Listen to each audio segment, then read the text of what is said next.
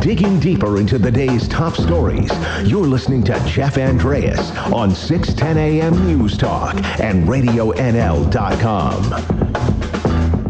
Welcome in to the Jeff Andreas Show. Thanks for uh, tuning in here with me today. Hope you guys had a great weekend. It is Monday, May the 4th.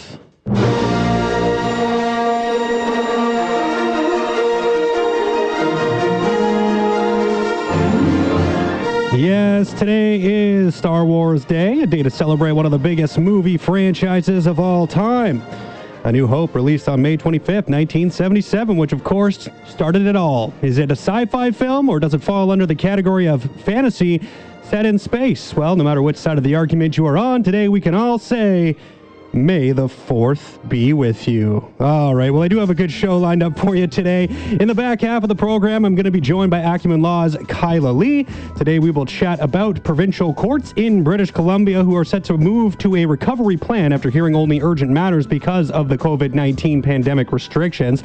Uh, last week, it was announced that the court's introducing mandatory pretrial conferences for most adult and youth criminal trials and preliminary inquiries. So, we're going to get into a little bit of that. We're also going to talk about some concerns around insuring e bikes in the province. And to end off today's show, although COVID 19 has impacted the Kamloops housing market, it doesn't appear to have had an impact on housing prices in the area. So I'll be chatting with the president of the Kamloops and District Real Estate Association to close out today's show. But to begin today's efforts, well, BC teachers have agreed to a new contract, and I'm joined on the line now by the president of the BC Teachers Federation, Teri Mooring. Teri, how are you today? I'm well, thanks, Jeff. Good. So uh, I want to just start by uh, you know talking a little bit about this new contract that was uh, formally announced here this past week on Friday. 98% uh, of members were uh, notified that they had voted in favor of ratifying this new three-year deal, and I'm sure you know you're pretty happy to finally see this process get in the rearview mirror. Absolutely. It's been a really long haul and quite a contentious round as well. Uh, so it's been really nice to get it finished and have the ratification vote um, over and have it so strongly endorsed. And how, can you take me a little bit through that voting process? Because you had mentioned on uh, you know some of the uh, dialogue that I had seen about how it took place. It was quite a bit different. I mean, everything's a lot different than normal. But can you maybe tell me how this ratification vote was a little bit different than how no- things normally would have played out? Sure. Yeah. Normally, what we would do is our locals would all have meetings. We have 60 locals uh, in the province. They would all have meetings with their members, and they would talk about um, the vote and or the um, agreement. And then executive committee members would go to that um, meeting, and, and there'd be a lot of communication that way. And that was really hampered this time by the fact that we can't meet in person. And so we did a number. I did a number of. We use GoToMeetings, our platform for the BCTF. So I did a number of meetings like that and, and other executive members did as well.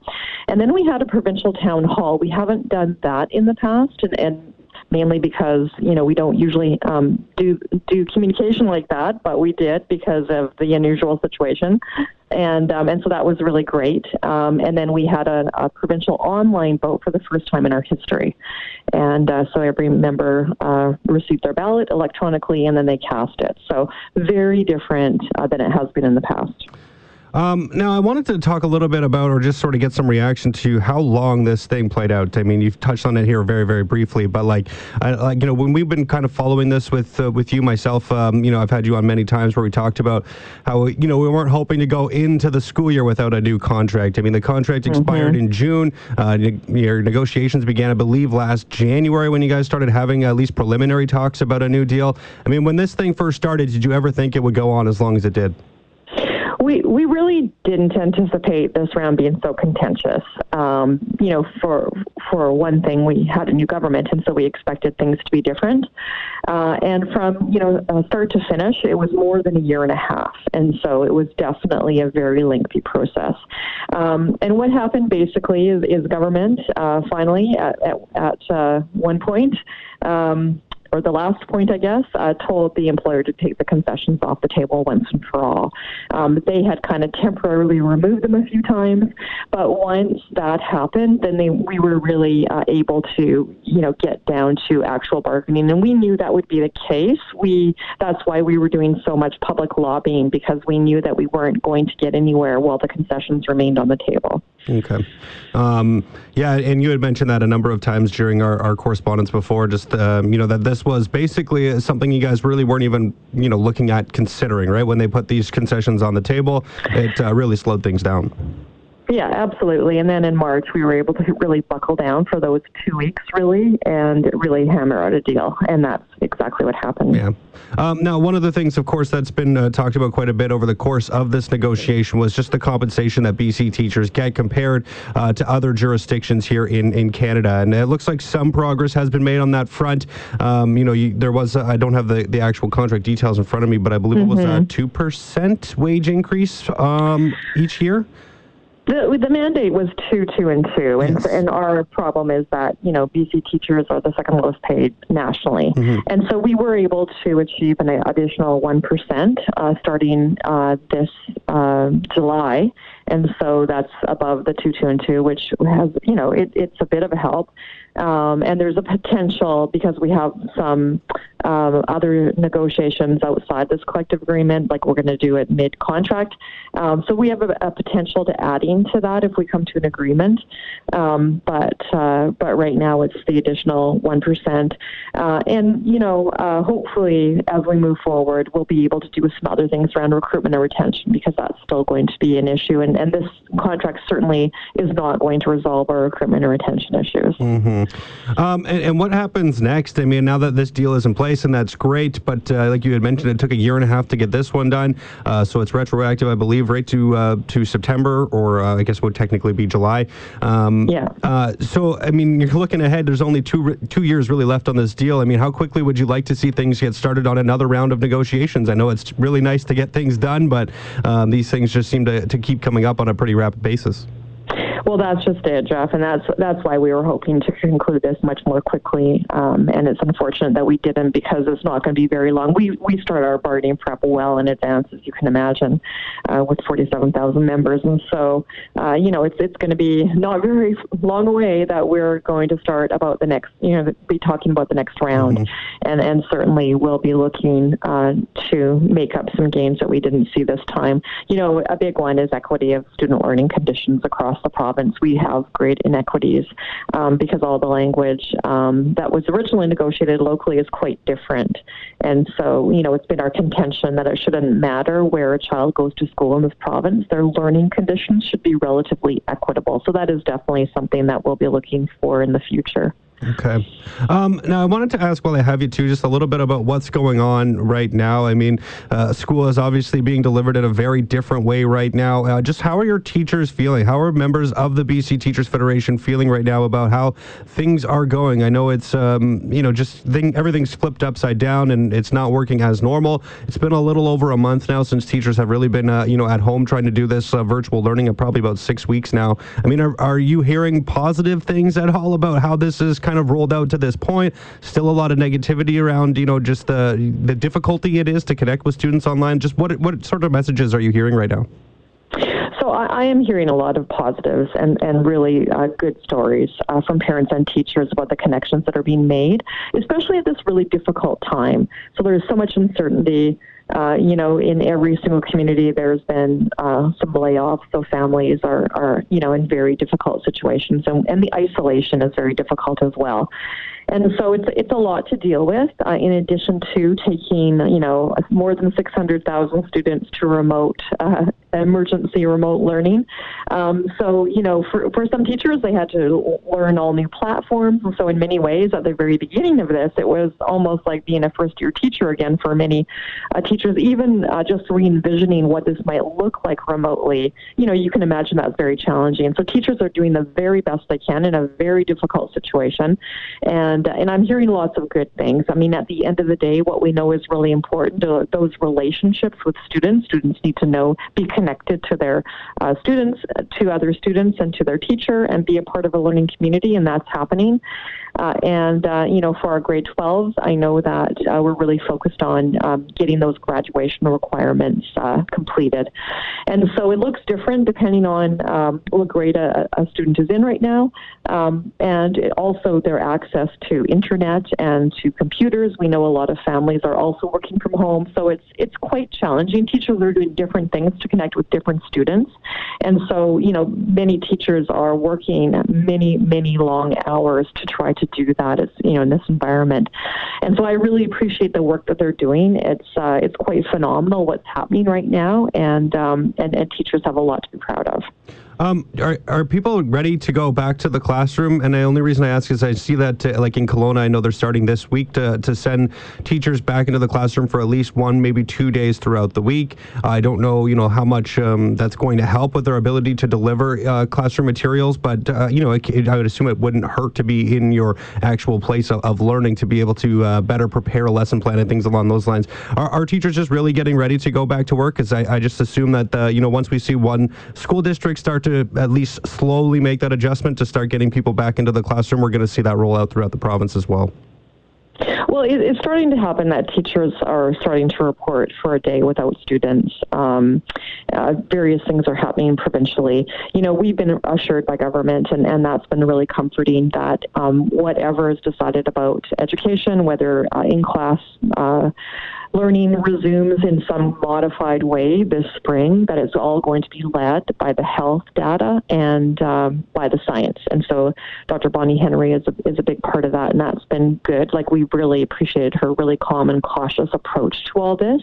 And what's really going to need to happen in order for teachers and students, and I think families to to feel like things are okay to go back is that there needs to be really strong health and safety standards um, across the entire province, and they need to be uh, really clear to families and really clear to teachers what they are. And so there's going to need to be some decisions made um, by the health officer in that regard, uh, and that's has to drive everything is is people need to know that uh, that environments are safe. And so that's very possible but there needs to be some provincial standards around that. Mm-hmm. well i think that exhausts my question list here Teri. Anything else that you want to add while i have you on the line I, I think that's it. Perfect. I'm just um, really proud of how teachers have really stepped up in awesome. these really difficult situations. Well, thank you so much for doing this. Always appreciate you taking the time. Uh, glad to hear a new contract finally been worked out, so mm-hmm. we don't have to talk mm-hmm. about that so much anymore. But uh, exactly. I look forward to uh, catching up and, and, talking more about how we can resume school down the future. So thanks so much, Great. Teri. Appreciate your time. Thanks so much, Jeff. I appreciate it too. That was the president of the BC Teachers Federation, Teri Mooring. Well, let's take a quick break here, and coming up, I'll be joined by my usual Monday guest, Kyla Lee. So stick around, and I'll be right back. The voice of your community. Radio NL 610 AM News Talk and RadioNL.com. Here's Jeff Andreas. Welcome back to the Jeff Andrea Show here on Monday, May 4th. Thanks so much for tuning in here with me today. I'm joined on the line now by my usual Monday guest. It is, of course, Acumen Laws, Kyla Lee. Kyla, how you doing today? I'm not bad, thanks. How are you? Ah, I'm doing okay. Thanks for asking. So let's uh, let's start a conversation today around e-bikes. I mean, we're starting getting to this, uh, you know, heart of spring, if you will. More and more people looking to break out their bikes and get out on the road. And uh, the reason this is coming up is a Vancouver man who was fined for operating an electric scooter without a license or insurance has since lost his appeal to the BC Supreme Court, despite the fact that ICBC doesn't actually provide coverage for that type of vehicle. So uh, let me just start by getting a a little bit of a sense from you about the confusion that surrounds this this law. I mean, it, you can't get insurance for uh, an e-bike, yet you know you can still get fined for not having insurance. Yeah, and for not having a valid driver's license. And it ends up creating so much confusion for drivers because they don't understand, you know, the difference between things that are required to be insured, things that are actually insurable, and things where you're required to have a driver's license but not have insurance. And those are actually three separate categories um, of vehicles, with a fourth category being you don't have to have a driver's license or insurance for certain types of electric bikes. And none of these regulations around this are made clear in any of the documentation produced by ICBC. if you call ICBC and you say, "Oh, I have this bike. Do I need insurance or do I need a license?" You're going to get a different answer every time you call because even ICBC staff aren't sure about what is required for each different type of thing. And so it's only when you end up getting charged that you realize you were in the wrong, and that, and that's ridiculous. Yeah, I mean, I just have a real problem with uh, being told that I need to have insurance for something that I've called to try to get insured and was told, well, we don't have insurance for that type of vehicle. I mean, it just seems kind of uh, ridiculous that you can get fined uh, if you try to take the proper steps that are told you can't do them, but yet somehow, um, you know, are, are facing uh, consequences as a result of that. So, what needs to happen, I guess, to really make things more clear, uh, you know, make things more black and white here. I mean, obviously, this legislation needs to be addressed in some way, shape, or form. These these rules, sorry, excuse me, around e-bikes and and, and e-scooters. So, what what do you think needs to be done? I mean, obviously, it has to be revisited and and try to make things a little bit clearer. Yeah, obviously making it more clear is step one, but also, you know, ICBC needs to update their policies. If they are not going to be insuring e-bikes, then they need to change the Insurance Motor Vehicle Act so that insurance is required for e-bikes so that people who are unable to purchase insurance aren't punished because ICBC isn't selling a product that it's mandatory to obtain through them. Um, so we need some changes to legislation as well. And I think a public education campaign is a good idea so that people are aware of, of what the different obligations are um, and what they need to know if they're making that financial investment for e bikes. This also applies to the e bike companies because a lot of them market these bikes on the basis of the fact, and, and, this case was one example of mm-hmm. that, that you don't need a license or insurance, and that might not actually be the case. And so I think the companies need to be made aware of what the requirements are. There needs to be an audit of whether or not they're complying with those requirements. And there should be some restrictions on advertising things that aren't legally true when it comes to the e bike industry. Do you, do you foresee this becoming a, a, maybe a hotter topic here as we go over this summer? I mean, a lot more people I think are going to be trying to find alternative ways to uh, you know get outside and enjoy the outdoors. And, and when we're looking at e-bike sales right now, from what I understand, they're up quite a bit here over the course of the first quarter or so of uh, 2020. So I expect that there's going to be a lot more of these vehicles on the road, and with more of these vehicles, I would assume would be coming more uh, opportunities for these kinds of confusing situations to arise and people getting tickets that they probably feel that they should not be receiving. Oh, definitely. There's going to be a lot of uh, people who are purchasing these as well to try and avoid, you know, the social distancing problems that arise on public transportation.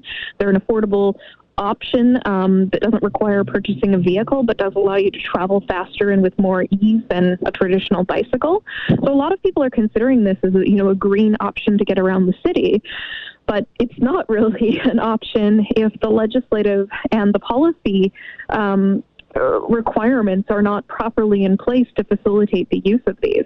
Mm-hmm. Uh, yeah, so I think it's going to be an interesting uh, uh, situation to unfold here over the course of the summer. Because, like I said, I expect uh, a few more of these issues to arise. And several judges in, in British Columbia have noted that you know there is this need to update provincial laws regarding electric modes of transportation, really across the board. And we're talking in e-bikes and e-scooters here specifically, but there's also you know segways and hoverboards and electronic skateboards, and um, you know there's so many other these products on the market. There really needs to be some clarity surrounding uh, what you are and are not allowed to do. I think with with a lot of these new tools that are out there. So uh, I think it's going to be interesting. I mean, is is there a, a, massive difference, I guess, in your opinion, between how uh, someone would um, uh, look at a, an e-scooter and, and, look to operate those as opposed to something like an electronic skateboard? I mean, is there are they all sort of falling under the same uh, umbrella, I guess, if you will, in your mind? In my mind, they do fall under this sort of umbrella of things that are, as of yet, really unregulated and unaddressed by legislation and ICBC, and something that we need to actively and quickly address through our legislation and our policy to protect people from being ticketed, to protect the public from being involved in accidents with people who are uninsured unintentionally, um, and to ensure that there's greater clarity for everybody who wants to find a green alternative to um, traditional methods of transportation. Mm-hmm. All right. Well, uh, I think that pretty much wraps up everything on, on that front right now, and, and we'll just have to see when that is indeed addressed. I assume there's going to be more light brought to that issue here as we get deeper and deeper into the summer. So we'll probably revisit that at some point down the road. But uh, of course, a, a, conversation we've really been having a, a, number of different times is how is BC provincial courts going to really start moving forward and getting back to uh, some sort of a, a, model that we saw before COVID 19 came and disrupted everything, right? So uh, they announced some plans. BC provincial courts announced some steps last week to start moving towards that reopening process. Um, and it's going to now introduce mandatory pretrial conferences for most adult and youth criminal trials and preliminary inquiries, as well as for family and small claims trials, and it's also starting to make you know more telephone sentencing hearings available for some non-urgent out of custody matters, and resuming other case conferences and family and small claims cases by again telephone or video conference. So, uh, just if you can maybe put that into a little bit more layman's terms for me, how is the BC government or BC provincial court moving towards reopening here? Can you maybe explain how this is different than than what would normally happen at, at the court system? Well, was one of the things that we had talked about before as one of the suggestions I had actually appears to be happening, which is for simple matters where the prosecution and the defense are largely in agreement about what the sentence should be and where there's going to be a plea, the court is now going to allow those matters to proceed by telephone. So nobody has to go to court. Everything can be done by phone. Documents with conditions, if there are going to be any conditions imposed, can be emailed to the uh, individual directly from the courthouse so that they can confirm that they received them and have notice of their conditions. Um, and this is a great use of existing technology to resolve a significant portion of the backlog the court recognized that there were 4% of cases scheduled for trial that are actually going to trial when trials get around to happening. So, this is a way to clear out a large number of those cases because what that's telling me is 96% of cases are being resolved without a trial, which means 96% of the backlog potentially created by COVID 19 can now be addressed through a simple telephone hearing that is being done um, with the prosecution, the defense, and the accused all on the phone. Man, when we're talking at 96%, I mean that is that is a massive number, right? That's uh, well, only 4% of that that are in in up in the air, I guess, right? And waiting for things to really get back to our quote unquote so-called normal. Um, I guess do you anticipate some hiccups here as they start to roll this process out? Uh, you know, obviously there's always concerns around technology and, and hiccups that can be seen as a result of that. But, I mean, what what is your prediction, I guess, for how smoothly this uh, this is going to roll out? I think the telephone um, appearances is going to be very smooth because we were already doing this in very limited circumstances. Um, they've just expanded the circumstances in which this is allowed to be done. So we're using existing technology in a more expansive way to resolve a larger number of files and protect social distancing. And I think this is going to go off without a hitch. They're also accommodating counsel's schedule so that if a matter is not available, if like a, a lawyer is not available because um, they have a trial and they can't, you know, just be available for a phone appearance. They are scheduling the phone appearances for times that court wouldn't ordinarily sit, um, which allows further opportunities to resolve matters and increases efficiency because you're using more of those hours of the day to get things sorted out.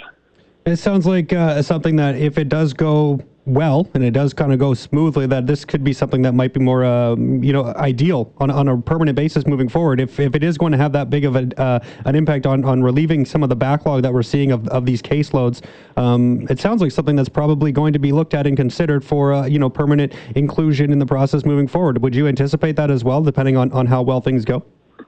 Oh, absolutely. And I think, you know, the more you have cases that are proceeding, say, at 8.30 or 9 o'clock before the courtroom opens its doors at 9 o'clock, the more matters are knocked off the list and the, the more court time is remaining for those that actually have to take place in person in front of a judge.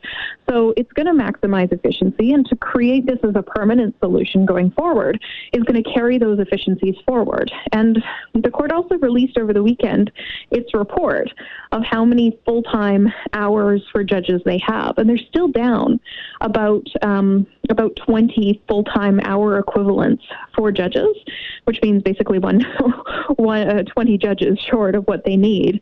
Um, so we have a huge need in our court for more judges, and this frees up judicial time by taking advantage of time that judges are sitting in the courthouse not deciding things anyway. Mm-hmm. Well, Kyla, uh, always appreciate you taking the time to come on and speak to me. Always interesting, and um, definitely look forward to doing it again next week. Maybe we'll have even more details about how things will start to roll out by then. So we'll continue having these conversations. Thanks so much. Always appreciate your time. Thanks for having me. Awesome. That was Acumen Laws.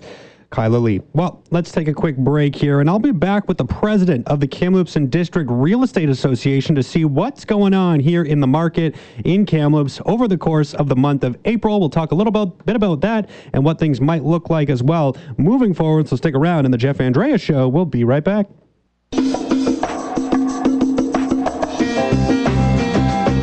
Opinion.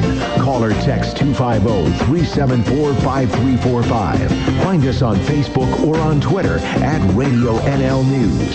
This is Jeff Andreas on RadioNL.com.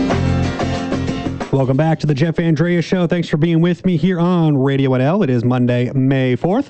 There is nothing normal, of course, about the way life works these days, and that applies to the real estate industry as well. I'm joined on the phone now by the president of the Kamloops and District Real Estate Association, Wendy Runge. Now, Wendy, uh, I was hoping to get you to give me a quick summary here of April 2020. You know, things, of course, like I said, are not normal, and, uh, you know, has that been realized now when it comes to real estate? Yeah, I think as we expected to see, we would uh, really know the accurate numbers when April came, um, as you know, things really just started slowing down about the third week of March. So, um, kind of as we expected, we did see a big decline in sales and listings. Um, around that 50% mark, a little bit more on the sales. Um, and uh, but overall, we're seeing prices hold fairly steady. So it, that speaks to a lot of, you know, still the lack of demand that there was in Kamloops and is. Yeah, and, and you mentioned a 50% decline, right? 120 sales in April 2020 compared to 272 during the same mm-hmm. month in 2019. I mean, I mean, th- this has obviously been something you've probably been anticipating. We spoke, I believe, last time was uh, in yeah. March. I can't believe remember exactly, but uh, you know, you yeah. basically said, you know, we haven't seen those impacts of the novel coronavirus yet, but you were anticipating them here in April, and and you know, clearly they they finally showed up. Yeah, and these these were kind of the numbers I think that we we were thinking they would be as we were watching week by week um, as April kind of went through the month. We these are the numbers that I you know so nothing really took me too much by surprise to get these numbers at the end of the month here. Mm-hmm. But again, I think um, uh, year to date is interesting because the decline year to date, like from the beginning of this year um, right till now, compared to last year year to date, is it's only a decline of 17%. So that speaks to, I think, the how busy it was at the even beginning of the year, kind of the big rush that we had and then COVID hit and kind of all went from there. Mm-hmm. Are, are you surprised at all to see the average home price really not not change a whole lot? Were you expecting to see a, a decline at all in that as a result of you know the economic problems that we're going through right now? No, just because I'm, you know, in the market myself, so I see them, you know, I'm seeing what's happening every day. So it, that did not actually really surprise me. That's what I, I anticipated seeing. Uh, because our inventory is so low, uh, there's not much on the market. Um, we haven't seen the pricing get get really affected yet. So, you know, that'll be you know yet to be seen whether that changes. But I think uh, we've got that still that pent up demand of people who want to buy, who did want to buy, and now with inventory even lower because of COVID, when things do get up and moving again, I think we might have a little bit of a rush, and then we'll see what happens. You know, as the year progresses.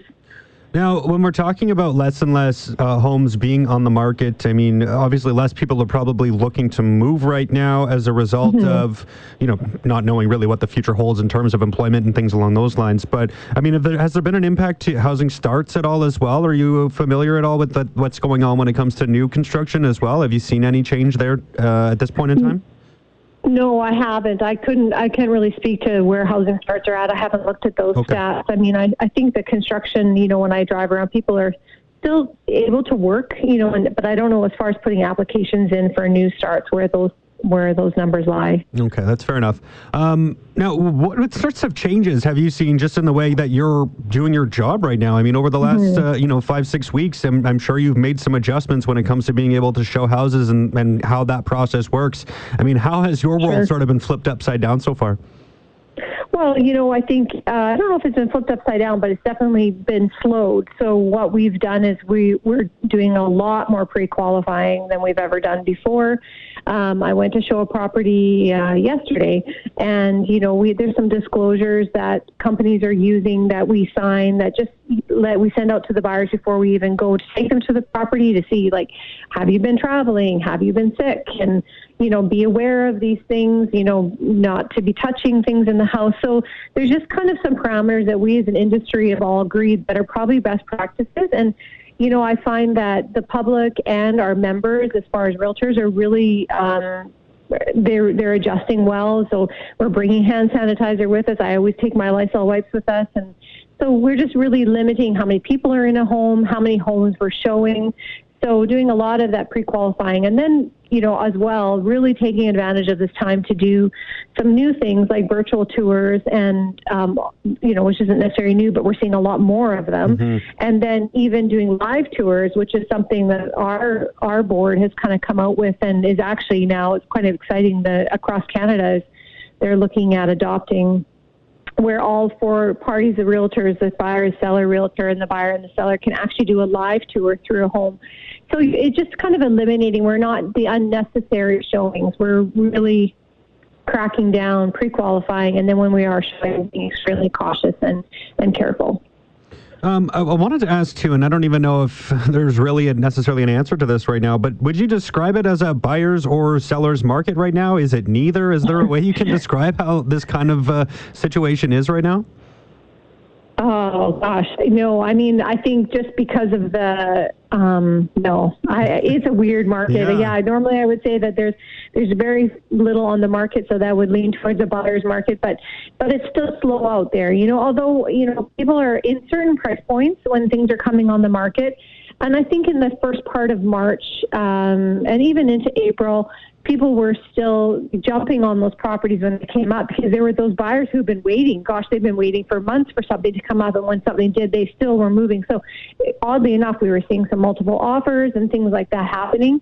But I think in overall, it's just the whole market is slowed right down. So, uh, I don't know if it's a buyers or a sellers. Right now, we're just trying to kind of get through it and do the best we can. For sure. Um, I'll get you out of here on this, Wendy. But just sort of what what are you projecting here throughout the month of May? Are you expecting expecting things to look similar to how they did in April, or do you think that you know if we do see any kind of easing here moving forward, that things might start to pick up? Is it just too hard to say? Just what are your predictions right now? Yeah, I think we're, I mean, the general feeling, I don't have any numbers to back this up, is that because of the easing, I think people in who have been waiting are now starting to go, okay, well, perhaps now we should list. Uh, perhaps now we should get out and start looking. So I think we're going to see a little bit busier May than we did April. But as far as compared to last, you know, last year's May, I think we're still going to be, you know, behind the current, you know, what the what the mm-hmm. usual spring mark would be for sure. Well, Wendy, uh, thank you so much for taking the time. Really do appreciate it. So uh, yeah, thanks for doing this. Thanks for calling and always appreciate doing interviews with you guys. Awesome. That was uh, Kadria President Wendy Runge. Well, that about wraps things up for me here today. So I want to thank all my guests for joining me. And of course, a big thank you to all of you for listening. And remember, whether you join me for a short while or a long while, just know I enjoyed our time while it lasted. Enjoy the rest of Star Wars Day. I'll be back here tomorrow at noon.